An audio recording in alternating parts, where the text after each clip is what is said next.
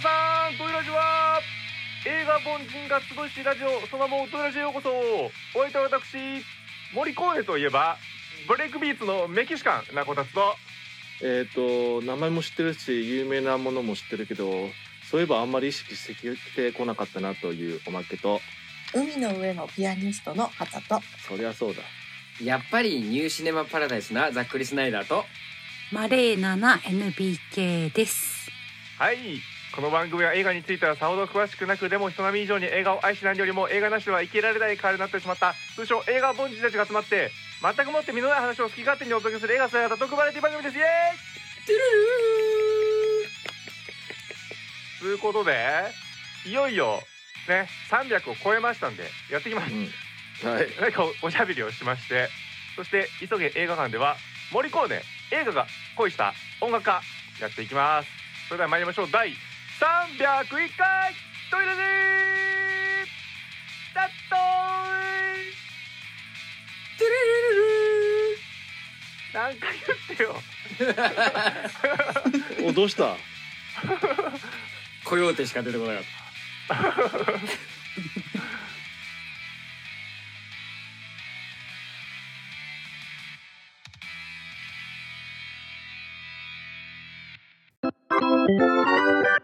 トイラジ。どうですか最近皆さん？急。あこれもう始まったんだ。急だな。おお始まってますよ。はい、あの柄ですけど、お河原さん、はい、あの年末にね、どうどういうフェイバリって紹介したあの、イモータリティというゲームの、えーうんゲーム実況を、あのうん。ざっくり君と小田さんと3人でやっておりましたけれども、はい。はい、うんはい、あのこの収録の前日ですね、うん。はい、にとうとう完結いたしまして、ああおー長かったね。まあ。し しまして、はい。まあ。あの長い戦いだったなと。非常にお疲れ様です。そうなんですよ。うん。でけあのもうこの配信されてる時点ではねえっ、ともうあの最終回まで行ってると思うんですけども最終回迎えた瞬間とかも我々まだちんぷんかんぷんな感じでですねざっくりさんと私。ちょっとぼやーっとしたんです。うん。あこれで終わっていいんですかね？みたいな。そしたらその後ですねあのガワラさんはこのゲーム通してやってみてまあこれあの断片的にねあの架空の映画作品を追っていくようなゲームだったんでうん。うん。この断片を見た結果どういうストーリーつなげました？どういう解釈ですか？ガールさん教えてくださいと。いうのをですね拒まれ続けながらもなんとか引きずり出しましてそこからちょっとガーラさんの解釈タイムが始まって通常のドイラジの収録みたいになったんですよ急に。もうラジオ番組みたいになったんですよもう。そっからがね面白すぎてああ。ガールさん言ってることこういうことあえあああー 気持ちいいみたいなね。え？はい。はいあのー、2001年宇宙の旅の後半の解説をさせられる人みたいになってました。ね。そうそうそう。ゲーム全体通してもう2001年宇宙の旅見た後みたいな。あれは何だったんだろう。何かっぽいけど何とは言えないし。なんか話も分かったり分かんないし。うーんみたいなところをもうガオラさんが町山智博のようにですね。ほうほ俺はこうなんじゃないかみたいなことを言うことによりあうえ？そうだよ他の二人はずっとやってたんだよね。なアホ何にも分かってなかったんですか？何にも分かってなかったんです。ーいや何にも分かんなかったね。えどういう気持ちでやってたんだよ？いやだから何にも分かんないなーってね。そう小田さんがねつまんでみたいな空気を出すんで。そうもう最後はねなんかあのガールさんもう嫌いかもしれないこのゲームみたいなもうね。そんなノリだったのね。うん。ひどかったなあれ。だからちょっとぜひねあの、まあ、全部ねあの我々のその動画を YouTube でね追うっていうのは難しいと思いますのでぜひこのあの最終回だけでもね。何のこっちゃ。何も分からんわ。途中から画面何も動いてないのに我々ずっとラジオですからずっと。て これか本領発揮したなっていう。あてかねゲームをやってほしいこの我々の苦悩を味わってほしい。苦悩。えでもガラ君はねこう苦悩じゃなくっていいゲームだから紹介していやだからあの小田さんが僕の話を聞い聞いてピコーンってなったのをこうゲームをやる中にピコーンってしてほしかったんですけど、うん。ほ本来そういうゲームなんですよね。全然ピコーンとしなかったから。だってあれなんでしょ？これねあのなんか操作するとかあんまないやつだからもうどうピコーンとするためが来るかだけのえあのゲ映画じゃないやゲームみたいなもんなんでしょ、まあそうだね。言ってみれば。うん。その全然ピコンしない人たちの関係ない会話 まずそもそも俺らプレイもしてないし。そう、うん、っていうところでちょっとずっとね薄ぼんやりした感じで参加してたんですか、おー。うん、22回で結構なあ、ん長い。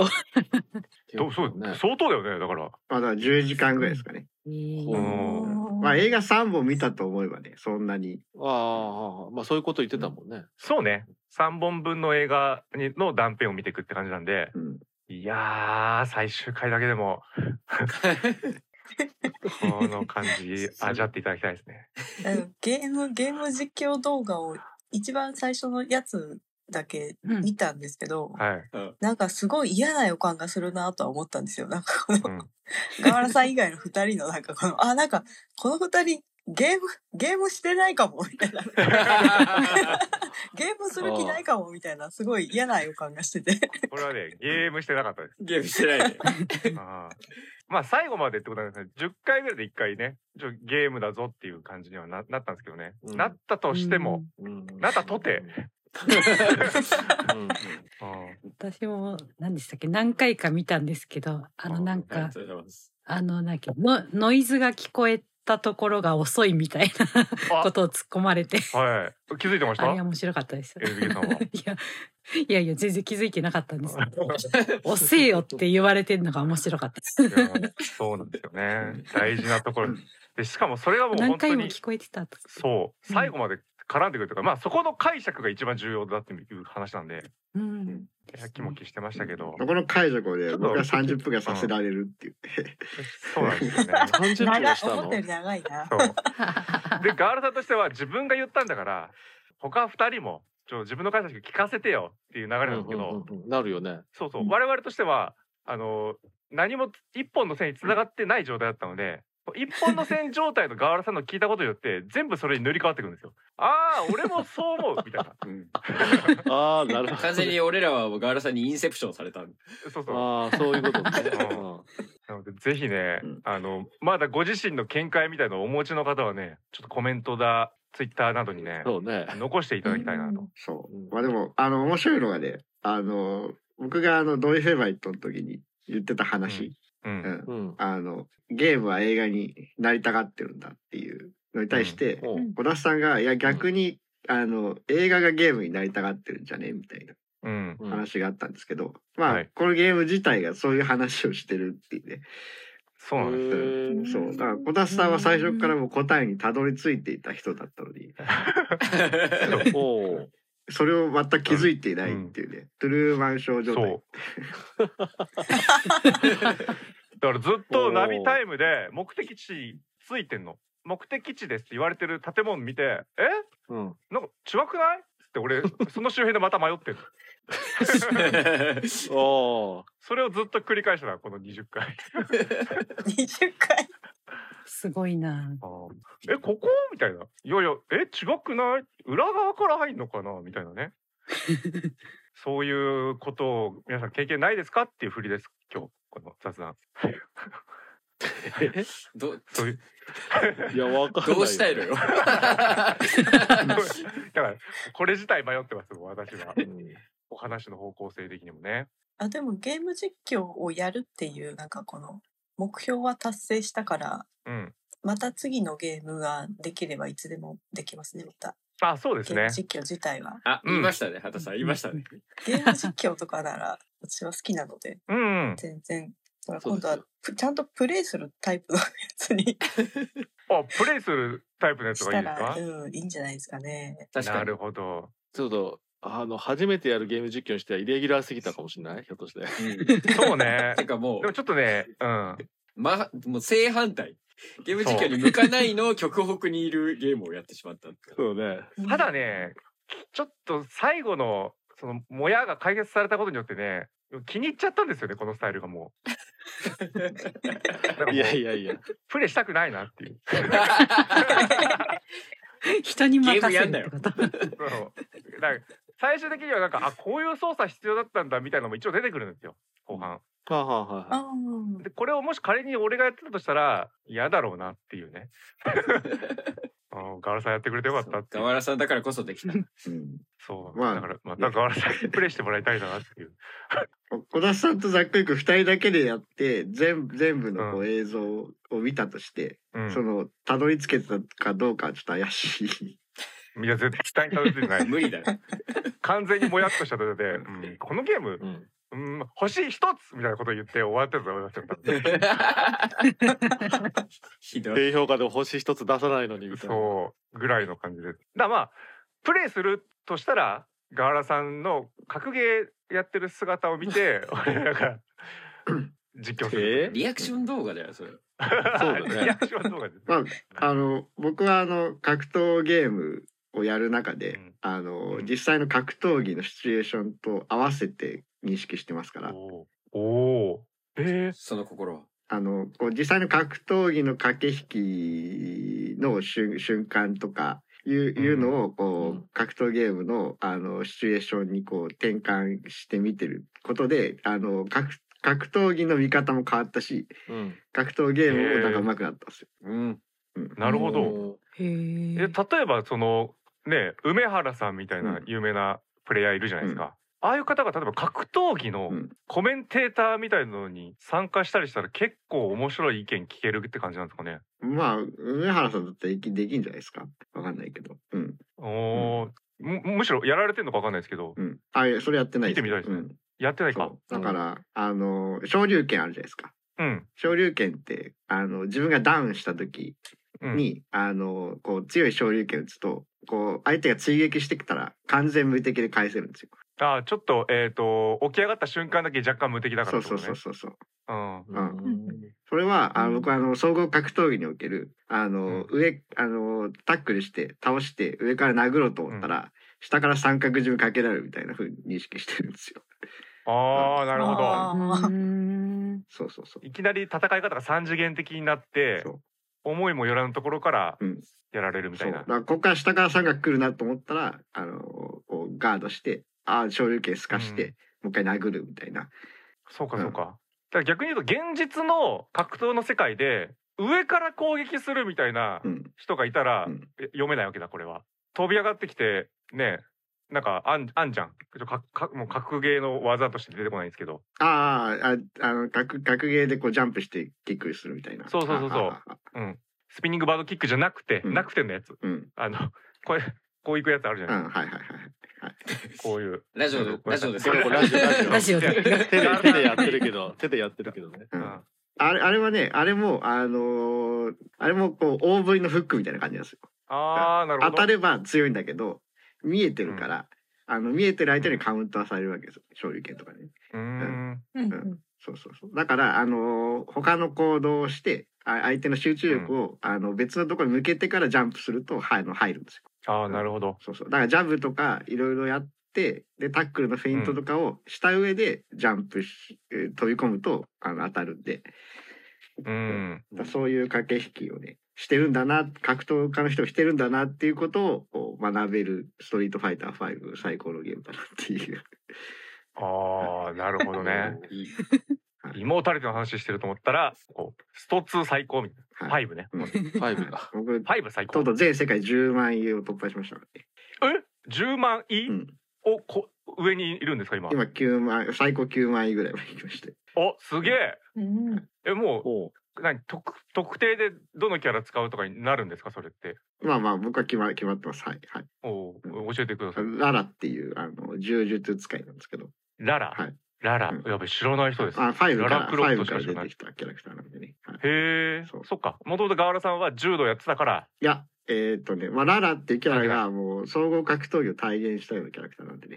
へえ。打撃もできるし、あの、コマンド投げ、あの、スクリュうん。ー、ザンゲーフのスクリューパイルドライバーみたいなのも使えるし、うん。そう。アメリカのキャラ？ブラジル人です。日ブラジルなの？日系ブラジル人です。ああだからはい。ブラジリアン柔術ブラジリアン柔術ってこと、あうん。そういうことなのか。そうそうそう。ああうん。ヒクソン・グレイシーそうそうそうそう、うん、そう。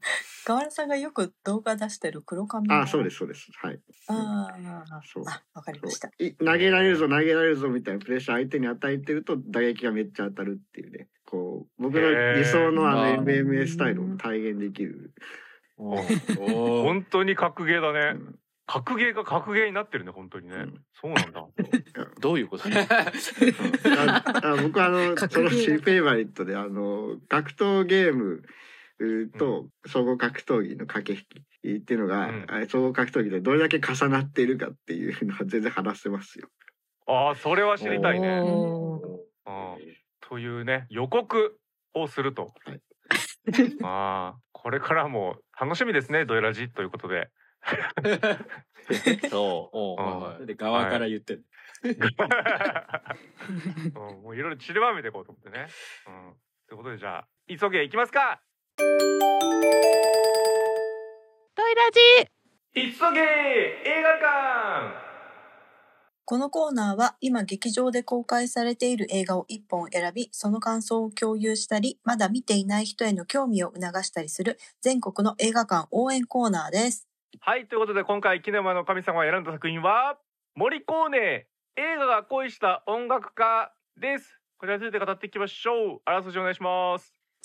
2021年イタリア映画1961年のデビュー以来500作品以上もの映画やテレビの音楽を手掛け2020年7月に惜しまれながらこの世を去ったモリコーネ様々な映画人へのインタビューを通して彼の足跡をたどるドキュメンタリー映画です。はい。それではテンション聞いていきましょう。こたつ森コーネすげえ。すげえっていうことです。すげえです。はいおまけさん。何回言ってんだ？まあいいやはい はいえっ、と森コネすげえって感じで ああれあれであとあのああとあのーいろんな映画をいいっぱい見たくなりましたねうーん。はい。畑さん。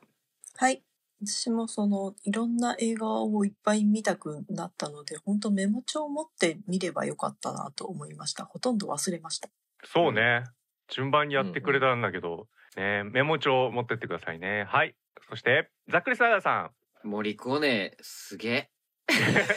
いい。いやーみんな一緒。あのー僕この方ねちょっとねまあねちょっとね映画凡人の端くれとしてね知らないわけにはいかなかったはずなんですけれどもねようやく、うんまあここで知ることができたと、うんまあもうこれだけでももう僕にとってはもうあこの映画見てよかったなという大きな財産になりましたおー、は届いてよかったですね。さあ、NBK さはい。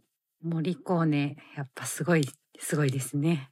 あーなんかあの、名前だけでしかこう、単語でしか知らなかった大砲なんかもん。う、ん。なんかこう説明にあって、すごい勉勉強になるなっていう 感じで見てました。うん。はい。で、監督はですね、あの、ジュゼッペ・えートルナトーレさんで、うんはい。まあ、この方もね、あの、もう皆さんおなじみだと思いますし、ドイラジ的にはですね、畑さんの、うん。これは、オールタイムベストで見ようっていう、暗い映画でね、あのー見ましたけれども、海の上のピアニストとか、うん。はい、もちろん有名ですし、最も有名なのはニューシネマパラダイスはい。ですかね。はい。うん。もちろんこれの音楽も森コーネさんがやってたわけですけども、うん。その、はい、監督が、えー脚本と、まあ、脚本っていうかね、まあ、監督もやってます。うん。出演者はね、もうね、偉大な方々がたくさん出てくるんで、言ってもしゃあないんですが、うん。まあ、エンニオ・モリコーネもいるし、そらそうだ。うん。当たり前ですけど、うん。クリト・イーストウッドとか、うん。クエンティン・タランティーノとか、うん。まあ、ジュゼッペ・トルナトーレさん本人も出ますし、うん。もうウォン・カーワイとかオリバー・ストーンとか、うん。えーな70人以上の著名人が次々とはい。モリコーネすげえなっていう話をしてます。そうですね。うん、あハンス・ジマーも。ハンス・ジマーハンスジムうん。いました。はい。ですんでこの作品はですね何か衝撃の事実が待っているとかねこんなこと知らなかったうわーっていうかタイプの映画じゃないんで、うん。ネタバレとか存在しません。うん。はい。うん。ですのでどなたにもお聞きいただける感想会だと思いますんで、はい。いただいたメールもですねいきなり早速紹介してから我々もお話ししていこうと思います。ですので、そのあたりよろしくお願いします。もうこれをね、聞いてから見に行くも全然ありだと思いますね。うんうんはい、うんうん皆さんからメールいただきましてありがとうございます。ありがとうございますありがとうございます。ではメール紹介、畑さんお願いします。はい。えー、では、いただいたメールご紹介します。ラジオネーム、IT アンダーバー K さん。ファンムービーとして9.5でした。マエストロを敬愛し、友人であるトルナトーレが監督している作品だったとは見るまで知りませんでした。彼への愛が映画全編に溢れていました。2時間を超える上映でも疲れることも飽きることもありません。モリコーネが作り続けた音楽をシーンを絶妙なタイミングでつないでいく編集もこの作品の特徴でしょう。どのような場面で彼が音を作っていたいったのか。このことを監督がこだわったことだとインタビュー記事で知りました。一例として Once Upon a Time West の冒頭を挙げます。扉が開く音や水が滴る音までも彼の音楽だったとは驚きでした。あの何かが始まりそうだけの場面を見続けることができたのは彼の音楽があってこそだったんですね。セルジオ・レオーネ監督はモリコーネと共に作品を作り上げたと言っていいでしょう。また有名な映画だけではなく日本未公開の作品も数多くあったのも良かったです。実験音楽に前衛ジャズを用いたいわゆる B 級ムービーです。添松映画館で添野さんがベストに挙げたサントラ、スキャンダル、愛の罠を Spotify で聴いています。この作品が映画だと感じるのはモリコーネの涙を取ったからではないでしょうか。うん絶対音楽と応用音楽に引き裂かれ罪悪感まで持ってしまったと語るモリコーネの表情をカメラに収める。その瞬間、これは映画だと感じました。映画とは顔を見つめる芸術です。うん彼がなぜこれほどまでに仕事に打ち込んだのかと、主旋律がそこにはありました。その主旋律の中でも、悲願のアメリカアカデミー作曲賞を受賞する経緯は映画にすべきです。マカロニウエスタンへの復習として師匠の師匠であるストラビンスキーを取り込んで、絶対音楽の象徴である交響曲を作る。商業音楽で生きてきたことを受け入れたその時に評価されるというのは、オスカーおじさんはなんと皮肉屋なんでしょうか？受賞した映画であるヘイトフルエイトを監督したのはもう一人のオタクであるタランティーノだったというのも良きおまけです。うん最後にマエストロ、芸術家、巨匠とはどのような存在を指すのでしょうか？と、この映画を見た後だと考えてしまいます。芸術家とは作り続けることだと言われています。うん巨匠とは仕事に真摯であり続けることだとも言えます。その二つをまさに最後の最後、指揮者の指揮棒が止まるまでモリコーネは続けたことをこの映画は教えてくれます。はいうん、メール以上です。ありがとうございました。ありがとうございます。ありがとうございます。ということでね、今回も IT アンダーバー K さんからメールいただきました。ありがとうございます。ありがとうございます。やっぱりもう、何ですかね。感動ですね、もうねす。ごい。我々すげえしか言ってない。で、IT アンダーバー K さんに対しても、ああ、すげえなーっていうことになってて、もう、あーすげえっていう。こんなんじゃ凡人も凡人ですね、本当ね。いや、どうですか？もうネタバレとかないんだよね。いや、なんか、うん。IT アダバー K さんがざっくりしたネタですけど、その映画とは顔を見つめる芸術ですっておっしゃってくれてるじゃないですか。うん。僕そもそも、森コーネさんって2020年に亡くなられたんですよね。うんうん。なんか、こんなにあの細部まで語ってくれてる映像撮れたんだっていうことにまず驚きなんですけど。ね。そうだよね。もう、ドキュメンタリー作る人いるもんね、これ。もともとやる気で 撮ってるってことですよね。だから、うんほとんど全部。うんそれが、それまあにまず、だからなんかうん。うんそうね、ううんまあ一応なんかプロデューサーサイドでまあ企画立てたんだけどせっかくなんでトルナトレさん撮ってくれませんかみたいな雰囲気になってうん。うん。森コーネさんがいいって言ったらいいですよみたいになって、うん。うん。そしたら森コーネが「いやいいよ」ってその代わり絶対トルナトレ以外では撮らないよって言ったらしいですね。おおうーんー なんかさ、トルナトーレって僕日本の響き的にさ、えトルナなのかさ、トーレなのか どっちっていう。そうね。まあよくわかんないから。そうそう。あトルナトルナ感だったんだけど、ねトーレトーレになったとうん彼だったらトー彼らレだと。トーレだったということで。で、えー、とこの映画の編集中に亡くなったみたいなんでなんかできすぎみたいな。おうーんいいよな。いやいやいや。しかもさ、ジュゼッペそのトルナトーレさんがさ、出てきた時さ、まあもちろんニューシネマパラダイスで知ってるし、うんうん。だけどニューシネマパラダイスがいい映画だよって語られたりもう名画座とかでかかってたりする時ってもう、俺全然リアルタイムとかでも知らないから、もうなんかさいい映画だ認識としてもう普通に触れてたのね。うんうん。ニューシネマパラダイスは、うん。だからその時全然まだ彼は新人扱いだったっていうこともうんうん。知ってなかったわけよ。うんうんうん。監督自身ね。うんうん。監督自身が、そう考えるとあの作品全然見え方違うなと思って。そうね。あの、だから要は、うん今となっては名作すぎて、巨匠の一品みたいな感じだけど、いやいやいやいやう、ん新人ですわ、この人みたいな、撮った時みたいなことで、ね。そうそうそう。の驚きもあるってことね。うん。そうそう。つまりそう映画界にどっぷり使ってる人の晩年ぐらいの映画でもおかしくないと思うんですよ、ニューシネマパラダイスはね。描いてるもの自体はね。そう、うんうん。でもあれですほぼスタートしてる人なんだって思うとどうかしてるなあの人っていう。そうね。確かにどうかしてるね。完全に映画オタクじゃただのそうね。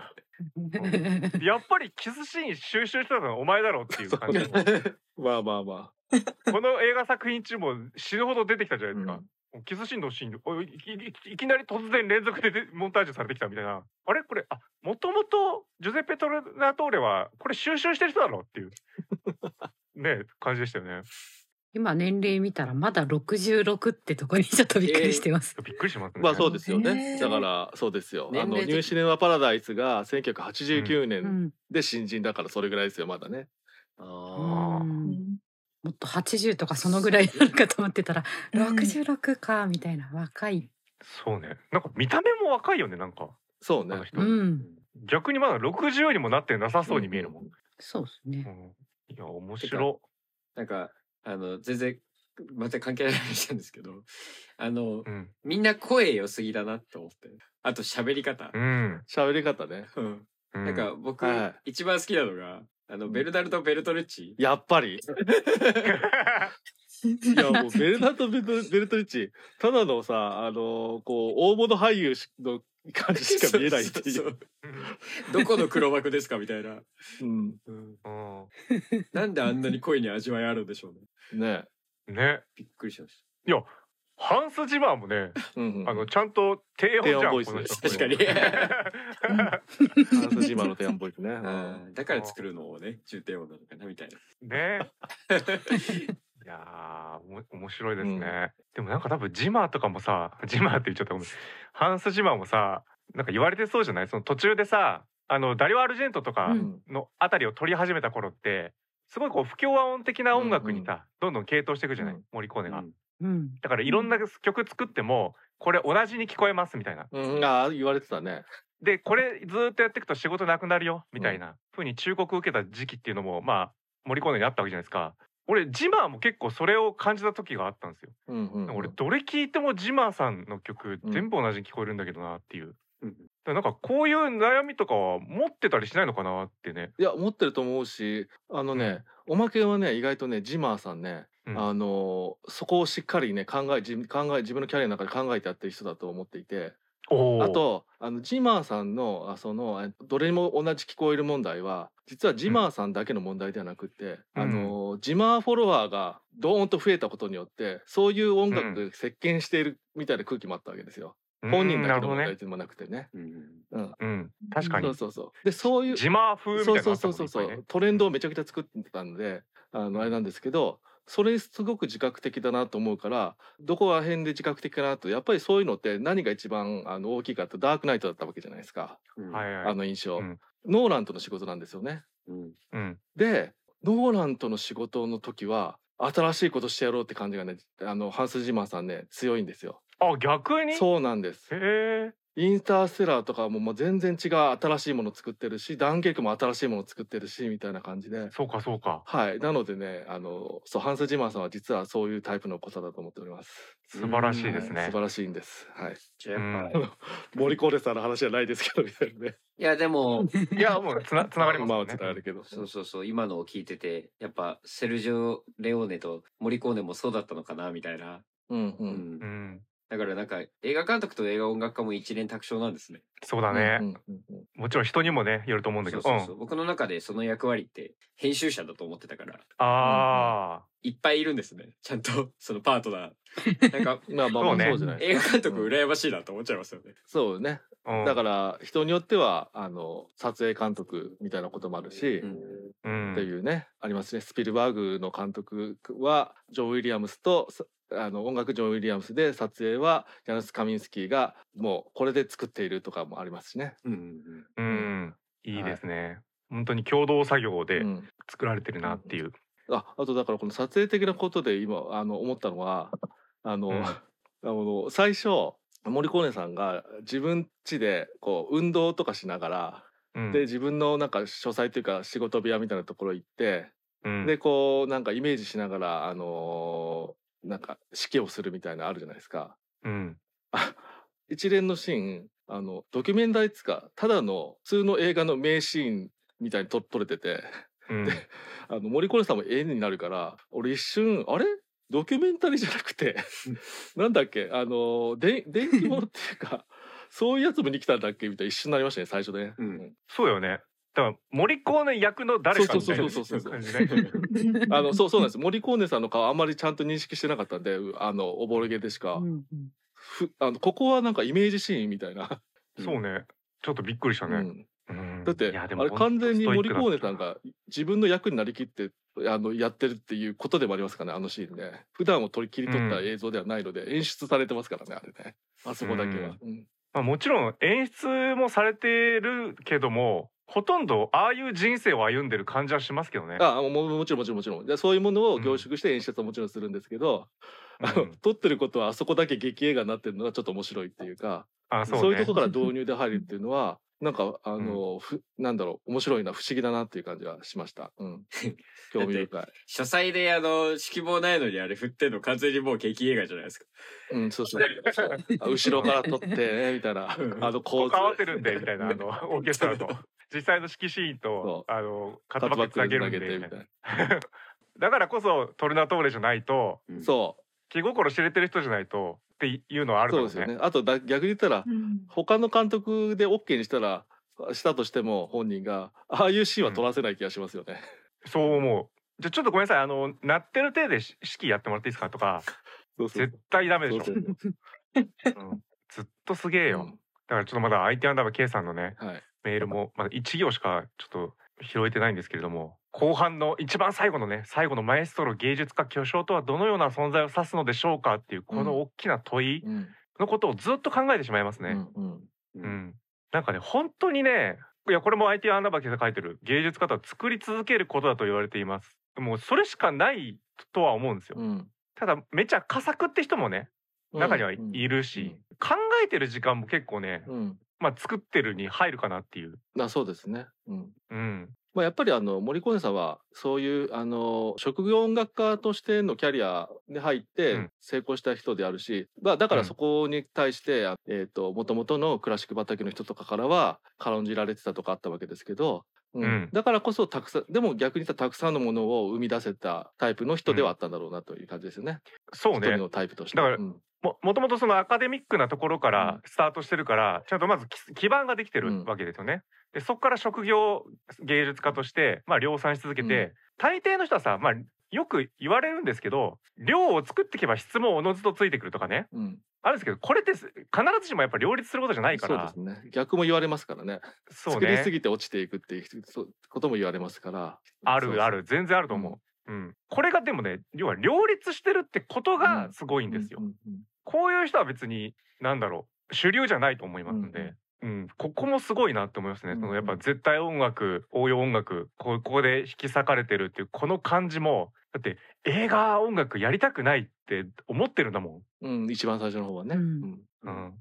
まあ、一番最初の方っていうかずっとじゃない、まあまあまあ残り20年間ぐらいはこれでいこうって決めてるけど。だかららあのーあれですねあのやめたい10年ごとに次の10年はやめようって言ってた話ですね。うん。うん。そうそうそう。だからやっぱり映画音楽っていうまあこの言葉自体がやっぱりそのアカデミックな方からしても一段下の音楽だっていう見方もされるし、で職業音楽家としてねこう商用的に利用する側はさ、うん。商品だって思って使ってるわけだから、うんうん。ここの板挟み感というか引き裂かれ感はうん。大変だったろうなと思うけどなんか最終的にねだからこそ言えるモリコーネのうん。そのもうやめようとは思わないですっていう決意のところとかはなんだろうね。まあだからなんかつなんだろう、うん結局その2つのあの方向性にあの引っ張られている本人がいるからいっぱい作り続けても単純にマンネリ化するんじゃなくってどっちの方向にも見て、あのなんだろう次のものに行こうっていうところが芽生えやすかったのかもしれないですよね。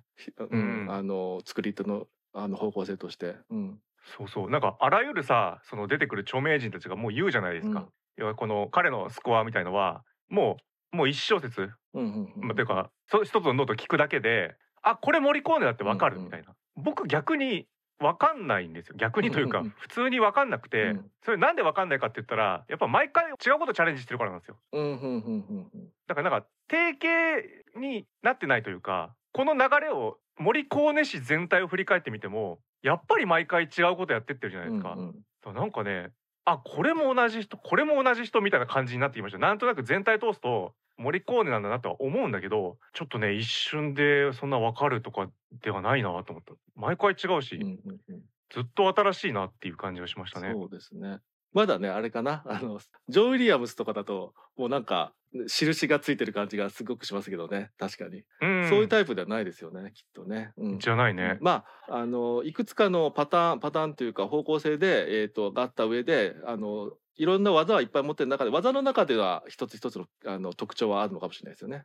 うんまあ、基本オーケストレーションしかないもんね。まあ OK する人とかあの、まあ、実験音楽的なこともやってる時期もあったっていうのもあったりあするしそうかそうかそうそうです。あ、うん。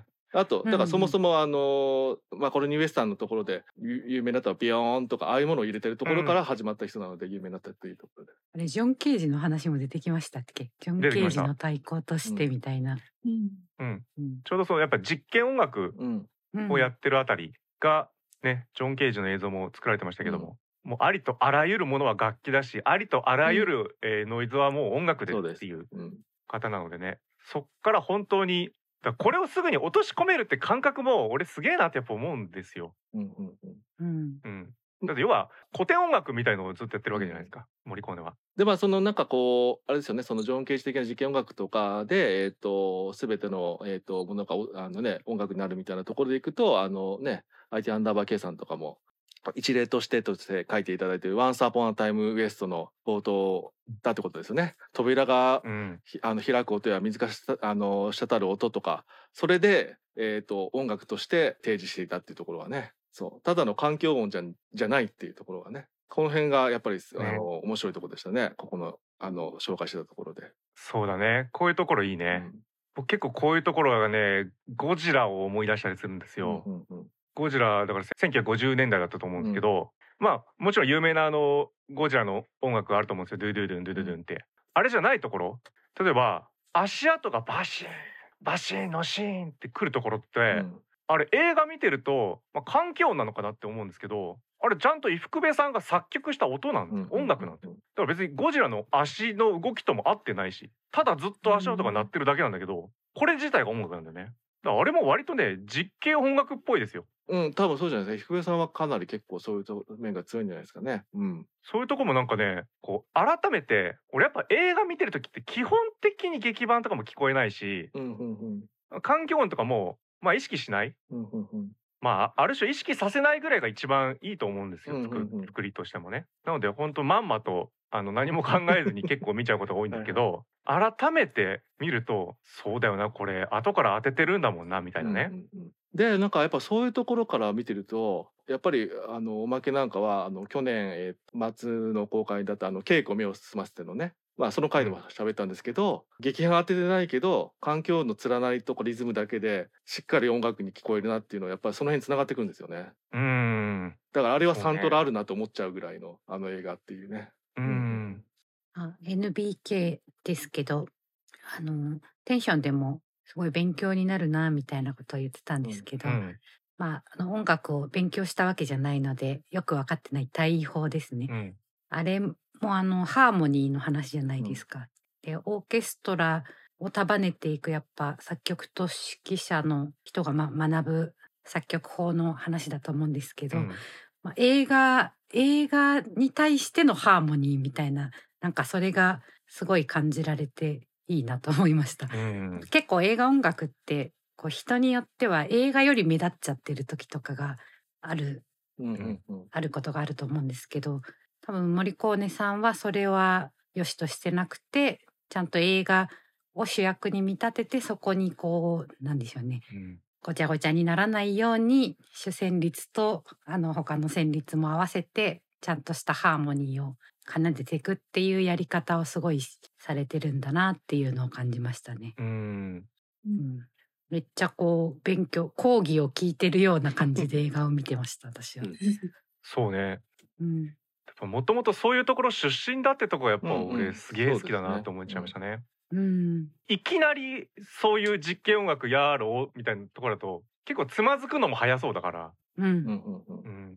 だってまずそもそもさスコア作るみたいのもさ僕は中高は吹奏楽にいたんで、合奏するのは好きだったんですけどけどやっぱりそのスコアみたいのを、まあ、指揮者は見て持ってるわけですよね。我々楽器持ってる人たちはそれぞれの楽譜持ってますけど、これを作るってどういう感覚なんだろうっていうのは想像ができないですもんやっぱり。うんうんうんうんここで何の音が鳴っててってさ同時に頭の中に思い浮かべながら、うんちょっとずつ修正していくわけじゃないですか。あ今のちょっとごめんトランペット強いね。ちょっとそこじゃあここの音はなしでとかあのわかんないもん脳みそどうなってるんですかねっていう。これをね師匠のねペトラッシさんからこうね学んでね吸収してってみたいなところもありますから、うんうんけど師匠が行ってほしい道ではないところに行くわけですよ。うんうんうんワクワクしますねこの物語。面白かったのがインタビューで、でもペトラッシュも映画音楽に手出してたよね、とか言われちゃったのが。そうね。お前もやってんじゃねえか、何作みたいな。うんうん師匠は師匠で悩んでたんでしょうね。うんうん全然聞き飛ばしてたそこ。うん、そうだよな。盛り込んでは師匠も超えたんだな。そうね、うんだからやっぱ森コーネさん面白いっていうかすごいのは結局はやっぱりずっと続け自分のまあやりたいか入れたくないかはまた一つはあると思うけども自分の、えっと、音楽自体をいろいろね、えっと、考えながらし続けたことで何が変わったかって言ったらある種本家のアカデミックな方にも自分の音楽まあもう逆,、逆に言えば映画音楽っていうこと自体をもう認めさせたっていうところもあったりするので、うん。うん、やっぱそういうところもすごいなと思いますよね。うん。いや本当に。だからそれってどの作品だったっけ？ちょっと覚えてないけどアカデミズムの人たちがみみんな認め始めたみたいのってどれでしたっけ？ザ・ミッション？あ、かな。取れなかったやつだよね。あの阻まれて。かな？え、ラストエンペラーに阻まれてたっけ、それ。そうだよ。その辺もさ うん。なんとなくさ、もう見てる我々日本人ですからあじゃあここでアカデミー賞ノミネートされるんですか？っていうね取るかな？取るかな？ってもうみ森コーで応援視点で見ちゃうから、うん。でオスカーは誰が取りました？それから坂本龍一だった時のさああー！そうね。我々は喜んでたと思う。そう、その裏に、みたいな。うん。そうあ、でもミッションの時は多分あミッションは違うのかジャズのやつ。ジャズのそっちはそっちかですね。そっちのがあれなんだ。ううんんなんだっけ？あれはなんか、あっちがドキュメンタリーみたいなやつだったから、オリジナル歌曲じゃないじゃないかみたいあそうなだそうだね話なかったでしたっけ？う。んあ、そうそうそうです。あの、スタンダードをうん使ってたから、ことですね。そうですね、そそもそも作曲してねえじゃねえか、みたいな。うんうんもともとある曲じゃないかっていう。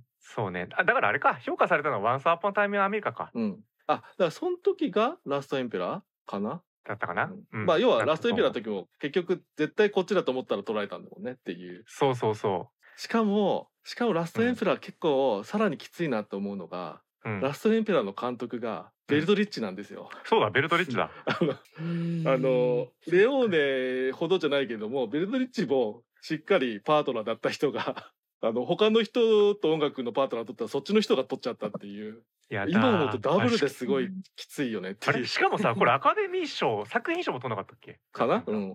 じゃあそのともうその年だったんだね本当に。そなんか想像つくもんね。うね。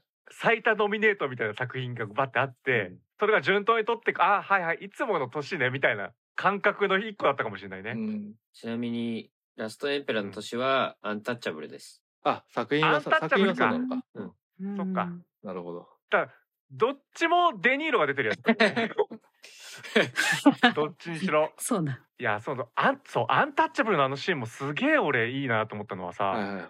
でも基本的にその映画音楽とかさ、まあ効果音とか環境音とかもそうだと思うんだけど出来上がった映像を見てさ当てていくわけじゃん、うん音作っていくわけじゃんだけどさこの作品においてはさ先に音のイメージがあり撮影中にそれを流しながらやるって、何それ？逆転現象あるんだそんなことっていう。うん。一昔前のヨーロッパのやり方ですねそれは。あそうなんですか？撮影中に音楽を流しながらやるっていう手法があった気がしますよ。これはもうこのうん。作品の劇版ですよって決まってるものを流すんですか？それとも単にこうイメージしてるものみたいな？多分イメージのものじゃないですかそっちに関しては、うんへえ なんか役者としては集中できるのかなと思っちゃいますけどね。うん。ねえ。最初デニーロ戸惑ってた雰囲気の映像残ってましたけど、うん。本人の語りじゃないけどまあインタビューではあの音楽が助けになったっていうコメントを残されてるということになってましたけどね。うん。あの時ある本当かなとか正直聞いてました。ほん本当に本音な本音なのかなみたいな。でまあでも多分ねそれはねそうなんですよ。なぜかというとこれ本当不思議なんですけど、うんあの我々はやっぱりうんよく言われると思うんですけど、映画を見て感情とかコントロールされてるのってほぼほぼ音楽だって言われてるんですよね映画音楽だって、うん、はいはいはい。うん、あの意識するかしないかにして。まあだから面白いもんですよね。でもだからあまあもちろんだからやっぱりそのまま演技するときにその音楽流ってるとあのその音楽と一致してちゃんとエモーションが綺麗に気持ち上がってその絵にななりやすくなるはずなんですよ。あの演技に。うん。うん。うん。まあだからそういうこと言ってるんですけどでも普通考えると後から当てるからそれはそれで面白いです。よ。でってことはその映像があるところから映画音楽家があのちゃんとすくい上げてかあのその気持ちとかエモーションを拡張してちゃんとできるように整えてるっていうことなんでうん。なんか不思議なもんだなと思いますよね。そう考えると。演技の時はその気持ちあそうそういう雰囲気なかったわけだからっていうね。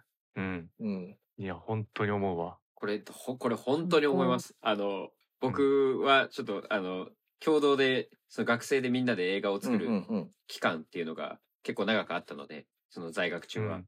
やってたんですけど、普通に第一線で活躍されてるプロのあのーまあ音に関係してる人たちが来てくれて学生と一緒に作るんですよ。うちの学校って。なの、で、あのースコアをこう、あの、こう取ってきた素材に当てるんですけど、うん僕たちは何の、あの、知識とかもないので、なんかそれを見ながら、ああ、ここ音楽うるせえな、いらねえな、とか言っちゃうんですよ。でも、あの、大体できてる劇映画っていうのは、そういうものが絶対に入るじゃないですか。うんだから、なんかこれって不思議だなと思って、なんか本当は必要ないなって思っちゃう。そのちょ、その見てて思っちゃうものを、でも僕たちがその愛してやまない映画って、もうすでにある映画っていうのは、全部そういうのがついてるわけだから、うんそれで感動してるじゃんって思うのに、うんなんでそれが余計だなって感じちゃうんだろうなっていう。そうね最初の作り手側のイメージがまずそっちに寄ってるからなんでしょうね。うん。そうだからそれね。をさらに、えー、と映画音楽家が更新させていくしなんならこう、あのか要は表現自体変えちゃうってこともあるってことなんですよね。うん。うん。うん。うんそこ面白いなっていう。うん、まあ面白い。よね。なんかどの作品かこう本当にこの映画って情報量が異常に多すぎて、あの、うん。どれがどれだったかって整理がちょっと頭の中でできてないけどありましたよね。音楽ないやつにつけ つけてみたらっていうことになった上で「ああの、うん。すいません間違いでした」っていう 監督言いましたよね、うん。この映画の中でも。ありましたね。うんうんだからやっぱりその作り手側のイメージの補完にもなるみたいなうん相乗効果もあるっていうね。うんだしあの作り手側が監督が見えてない世界をちゃんと知っているみたいなのが、うんさらに上行ってる時があるってことですよね。そうなんですよ。だから多分最初に引き受けた時はさ、まあ、職業映画音楽家みたいなことにはね、なろうとは思ってなかったかもしれないんだけど実はずば抜けてた能力ってそこだったっていうところあるよね。そ森コーネさん映画を読み解く能力が格段にすごかったっていう。うだから映画音楽当ててるだけじゃなくて実は監督もしているというね。うん本当そうですよね。助監督みたいなもんですよね。まあ助っていうかあの監督を超えて監督してるかもしれないっていうね。監督監督 監督を監督してる。監督監督。なんかそそれ管理してるみたいになってる。まあまあまあそういうね。プロデューサーぐらいな。セラピスト感もあるもん。うんうん。あれを何でしたっけ時計仕掛けのオレンジができなかったことをすごい後悔してるって言ってたじゃないですか。いいめっちゃいやれも。聞きたかったみたいいやーねしかもあれあの レオーネが邪魔したんだっけ？ねうんひどいと思って。もうさやだねなんでって思いました。もう仕事終わってんのに、うんうん。あちょっとうちでまだ抱えてるんでごめんなさいねケオリクさんっていう独占禁止法ですよもう。まあだけど逆に言うとそこってモリコーネがいなかったからこそうんあの時計仕掛けのオレンジはあの規制曲を歌えてるんですよね。うんうんうんでそこで暴力シーンとセットになってめちゃくちゃ有名になってるってう。面白いもんだね、はいはいはい。あうん。そうかだって森コーネ絶対ね何回も出てきましたけどあの他人の曲とか規制曲使うなら「いや 俺参加しねえから」っていう。だあのアドリブで生まれたっていうあのシーン自体が存在しなくなっちゃうんで、うん。だいぶ違うものですよね、うん。だからなんかすごい悔やむ気持ちわかるけど結果的にあっちが、あっちもあっちで結果的に聴きたくなったみたいな。音楽使いがみたいなね。こういう巡り合わせも楽しいですね。そうですね。興味があるなっていう映画は結構あったんですけど、うんそういうの、あの、IT アンダーバー K さんが言ってらっしゃる、ファンムービーとして9.5っていううんうんうん。部分がすごい後半、あの、やっぱインタビュー受ける人たち全員が、もう森コーネのことが大好きすぎて、うん。ほんとすごいよね、うんうん。みたいなことしか 言わないみたいなうん感じのあの雰囲気すごいあ面白かったんですけど私結構前半のその子供時代うんうんにお父さんがトランペット奏者で、うん。で自分も結局その仕事家を支えるためにトランペットもやらなきゃいけなくてみたいな話とあと歌の編曲をずっとやってたっていうのがすごい全然知らなかったので、うん。その経歴をすごい面白いなと思って、すごいよな。編曲ってあそそういう風に依頼されてやるんだみたいなうんうんうんそうです。ああと作曲自体も依頼もされてるしっていうね。はい。うんうんそうですね。だちょっと万能すぎるよね。うんうんうんうんうん。ね最初のだってところからもうトランペット嫌いになっちゃいましたみたいなさ ところもありながらももう音楽の学校に行きそこで学びでもその時はまだねトランペッターとしてねなるために行ったのにねうん。っていうね。これ面白いね。そうそう。うん。うんだからずっと好きと嫌いがさそうね。もう表裏一体だよね、うん。意識下にあるって意味で同じことかもしれないみたそいう。なだからなんか自分まあこれいろいろあの表現したりとかクリエーションしたりする人によく出てくる話だけどあの、やりたいことと自分に合ってる実は得意なことのどどっちでみたいなね話につながっていきますけどもね。うんでそうね僕あのインタビュー好きでしたよ。なんか誰だか忘れたけど、なんか、うんか森コーダ本人はメロディーが嫌いだって言ってたんですよ。うんで はいはいはいも彼は常に頭の中からメロディーが溢れてるので、あんないい曲をかけるやつはメロディーが嫌いなわけないとかいうのが、すごいいいなと思いました。でそうあのレオーネとの仕事のやつもさ会う人会う人がさ「あれよかったっすよあの夕日の我慢の曲」とかさ、うん言われるともうがっかりするみたいなさ そうね。あれベストと思ってねえし俺はみたいな。もうね その感覚は本当にねそうであるって思うね、うん。やっぱやりきったもうこの仕事満足みたいな人はね職業何々には向いてないですよねやっぱりね、うん。うん。うわーすごい本当すごいですよだから作曲もやるしし自分で指揮もやる。だからもうプレイヤーでもあるしさ。う、んでアレンジャーもやるじゃん、うん。もう編曲もする。やばいですようん。この人。で映画監督やってる。もうもうほぼ映画監督やってますからね。だからすごいよね。その森コーネさん本当にさ映画音楽やっぱり自分自身も多分ね思ったんでしょうね。こう絶対音楽うん。応用音楽のその差でいろいろ思ってるんだと思うから離れたがってるんだけど次から次へと映画の依頼がうんうんうんうん。追ってくるんですよね、うんここでタイトルのなんか副題でつけられてるさ。そうね。映画が恋した音楽家、うんまさにで結果的にそれを見ると20世紀のうん音楽史をさ、うん発展させた部分の大きな要素を占めてるところって実は映画音楽じゃんっていう、うんこの気づきとかもなんかさ鳥肌もんですよね。うん。まあそうですよね。でアカデミー賞取れる時がさタランティーノの「ヘイト・フレイト」ってとこもまた面白かったんでね。うん しかもしかもタランティーノ西部劇撮るからね、うん。あのあの頃の初期の頃の感じで依頼してるのにね 作ってきたのがっていうこのね IT アンダーバキさんが書いてるね。うん。あのそういうあのストラビンスキー的な交響曲で当ててきたっていう、すごい。そこが面白いっていうかタランティーノは本当はどう思ってたんだよお前みたいな。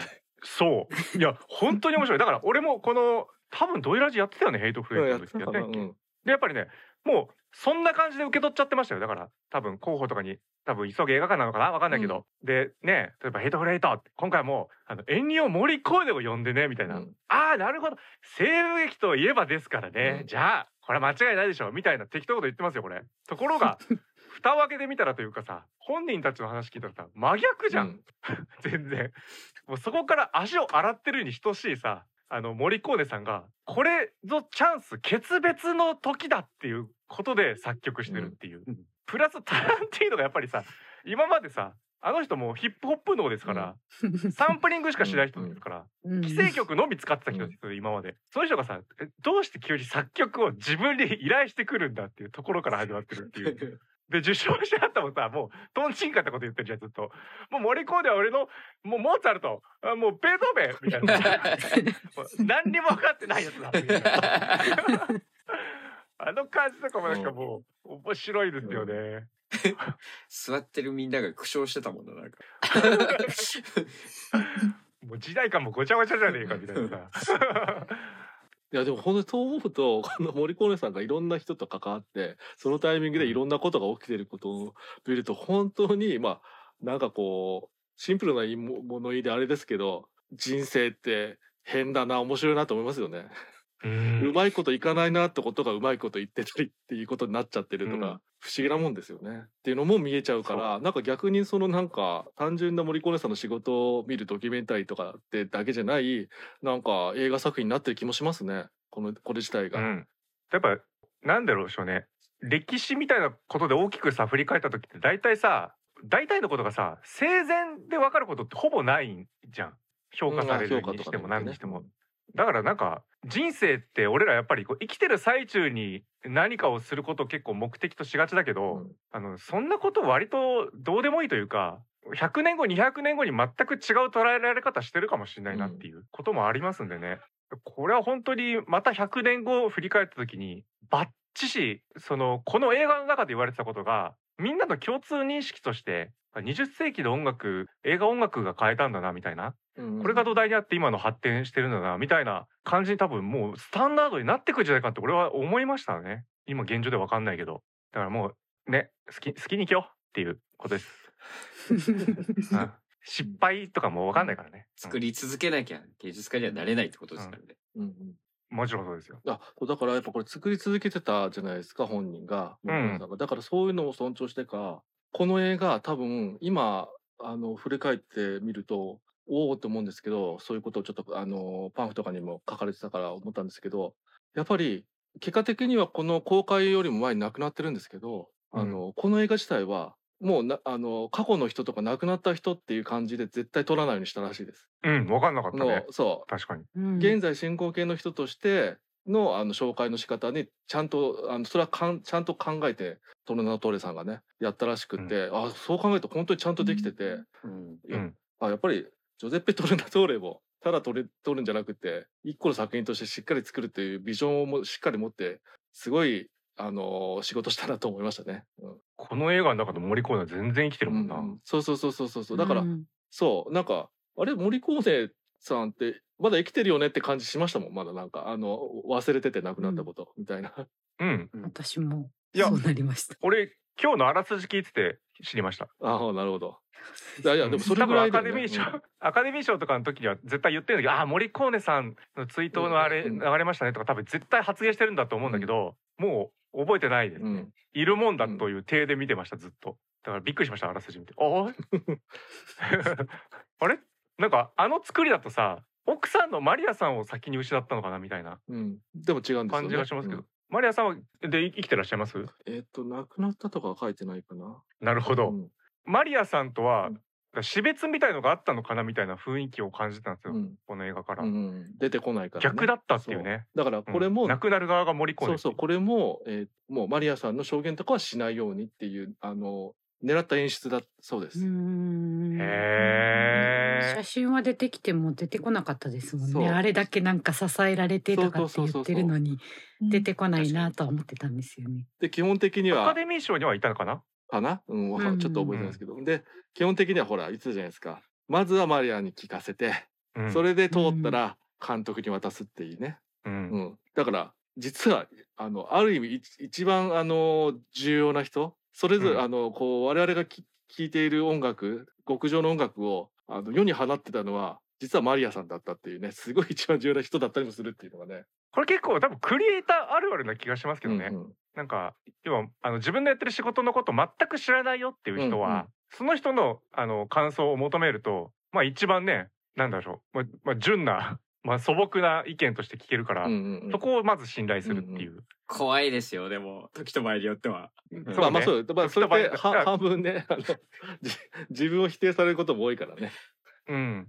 だからまあ信頼関係ありきですよ。もちろんね。まうんあだからそこがやっぱりえっ、と映画音楽とかはあのとは言ってもえっ、とそのあのじ自己表現で純然たるアートというよりは、えーそういう商業的な部分もありつつあの大衆に向けた大衆文化のものっていうことがあるからっていうことですよねきっとねそこに対しての目線をしっかり持った上でちゃんと作っていこうっていうのを持ってるっていうねまあだから面白いもんですよね。うん、やっぱうん芸術家的な方向行くとやっぱりこうそういうところを逆に否定したりもする人も多かったりするのできっとね。そんなにそのなんていうかドキュメンタリーの作りとしてうん。この時のこの音楽がとかっていんううん感じでもなかった気がするから後半の方とかは、うん。海の上のピアニストの後すぐあの9.11のうん話に移るし、うん時期的にはあんまり話には出てこない。うんということでじゃあドイラジでねあの畑さんからね教えてもらった海の上のピアニストで我々見ましたよ。でそれぞれこのこの時の演奏はきっとこうでありとかさそういう話もしましたね。そんな中で絶対に出てきてない話として森コーネ自身がこのキャラクターに。投影されてたんだってうんいう作曲する上でうんこれすげえでかいと思って。うんうんうんまあ今までというかこのジュゼッペ・トルナトーレが作っドキュメンタリーの中では語られてないだけかもしれないけどおそらくその人物に投影してみたいな作曲法をしてないんですよ他に。うん。映画全体を見ているっぽいんですよね、これやっぱピアニストの話なんでどうしても重なる部分があったんでしょうね、だからなんかそこだけすごくねあの船を捨てられない男として自分がいるっていうまさにそうじゃんっていうそのなんかその葛藤自体がモリコーネっていう感じがしてね。これだって意識して作られたモリコーネをね題材にした映画ではないにししてもうん。モリコーネすぎるだろうっていう。入ってるでしょうね。でしかもうん。しかもこのドキュメンタリーで聞くいやもう70年代は80年代にはやめると思やめようと思ってた。80年代90年代はやめると思ってたっていうあのあれまで聞いちゃうと、なおさら降りれないみたいなのが重なっちゃうよね。船そう。船降りよう降りよう船降りようって何度もしてるのに。そうですね。しかもしかもその海の上のピアニストが2000年ぐらい前後ぐらいですっけ？2000ちょいぐらいか、であれを描いてるってことからし,、はい。てここが皮切りってことですよね。そう。だってもう森コネさんがもう2000年以降はそういうこと考えないようにしたっていうか、なったって言うといめっちゃ一致しててびっくりするそうそうそう。でティム・ロスと完全にね船降りないって決断したことに完全に共鳴されてますもんね。ね自分も降りないって決意をここでしたっていう。だからそういう証言とかないからただの憶測の範囲にしかないですけどなんなら海の家のピアニストができてあれが見たからもうそういうこと考えてやめたみたいなね森コーネみたいな。そうだよね。自分の葛藤をもう体験してくれてる人の映画をもう見たわけだからね。だから映画って人に影響を与えるな。まあそうです。だから、ほん、本当はあれなんじゃないですか。モリコーネも映画に恋をしてたんじゃない？おーということでありがとうございました。あそうだすごいサバスのことですけどあれですよね、はい現代はエンニオの方なんですよね。あ、うん。あ、エンニオでしたね。そううんまあやっぱ海外ではファーストネームで呼ばれたりししやすいってことですかね。あの劇中でもインタビューでどっちかって言ったら森コネっていう言葉よりはね、エンニョエンニョ言ってますからね。うん。うんはいそうね、そうね。ありがとうございます。じゃあ、エンニオさん、ありがとうございます。はい。ということで、えーありがとうございました。じゃあ、次回の作品決めていきましょう。話題作は、レジェンドバタフライおキムタク信長です。そして、こたつは、えーバイオレントナイト、おクリスマス映画です。おまけさん。おまけはあのーフォールっていう映画ですかね。なんだかあのすんごい高いとこ登っちゃったらあのもうあの階段が落ちちゃって降りれなくなってさあどうしようっていう二人組の話というワンシュレーションものだと思いますけど気になってます。うん。はい、畑さん。はい。そんなに嫌な感じじゃないバリー・コーガン君が見れそうな、イニシェリン島の精霊です本当。かな？うーん。ちょっと悩んでですよね。さあ、そしてタンタンがバイオレントナイト。ざっくりセラさんが？えー、フォールです。いや、もう、フォール。こんなの30分しか持たないでしょ、絶対。こんな、こんな話。ねちょっと気になりますよ。そして、NBK さん。はい、えー、サーチライトピクチャーズ監督マーティン・マクドナーのイニシェリン島の精霊ですう。ん。で、ガワラさんがイゾンマですね。そううん。ということで、じゃあ、ルーレットお願いします。あのはい。1おおあ、おめでとうございますレジェンドバタフライおおお。いいぞあー、そうですか。話題だから。はい話題です。はい、まあまあまああの今あのねえっ、と大河ドラマの「どうする家康の」と同じ脚本家小沢亮太さんがやっておりますので、はい、うんそういう意味でもそういう意味でもです。ということで、レジェンとバタフライしていきましょう。感想待ってます。では、エンディングいきましょう。そろそろお別れの時間となりました。告知お願いします。はいざっくりスナイダーです。えー皆様えードイラジ新聞第300回記念のものが今えー1枚300円でブースにて販売しております。でさいやいやさらになんとなんと100回200回300回のセットがこの豪華セットが500円で買えちゃいます。うん。はい！みんな絶対読んでね。お願いします。お願いします。お願いします。お願いします。はいおまけです。うんはいえっ、と映画ファンの集いのお知らせです。えっ、と次回の映画ファンの集いがですねえー2月25日の土曜日ですね。はい、えーこちら、えー夜の、えー夕方18時6時からの開催になります、えー参加費は無料ですのでオンラインでやってますので、えーもしよかったら気になったら映画のおしゃべりとかいろんな人としたいなと思ったらちょっと検索して申し込みお願いします。お願いします。各コーナーへの投稿はもちろん映画にまつわることならどんなメールでもお待ちしておりますのでじゃんじゃん送ってきてください。次回の新作映画の感想を語り合う急げ映画館ではレジェンドバタフライを扱います。ストリーミングサービスのオリジナル映画を鑑賞する必見配信オリジナルではネットフリックスで配信されているジェイコブと海の怪物を鑑賞していきますドイラジは YouTube、ポッドキャスト、ブログなどで配信中。ポッドキャストは iTunes、Google ポッドキャスト、Spotify がお選びいただけますので、見つけたらぜひ登録や高評価などお願いします。メールの宛先は映画 .fan.radio.gmail.com です。Twitter のダイレクトメッセージでも受け付けております。アカウント名は、アットマーク映画アンダーバーファンアンダーバーラジオです。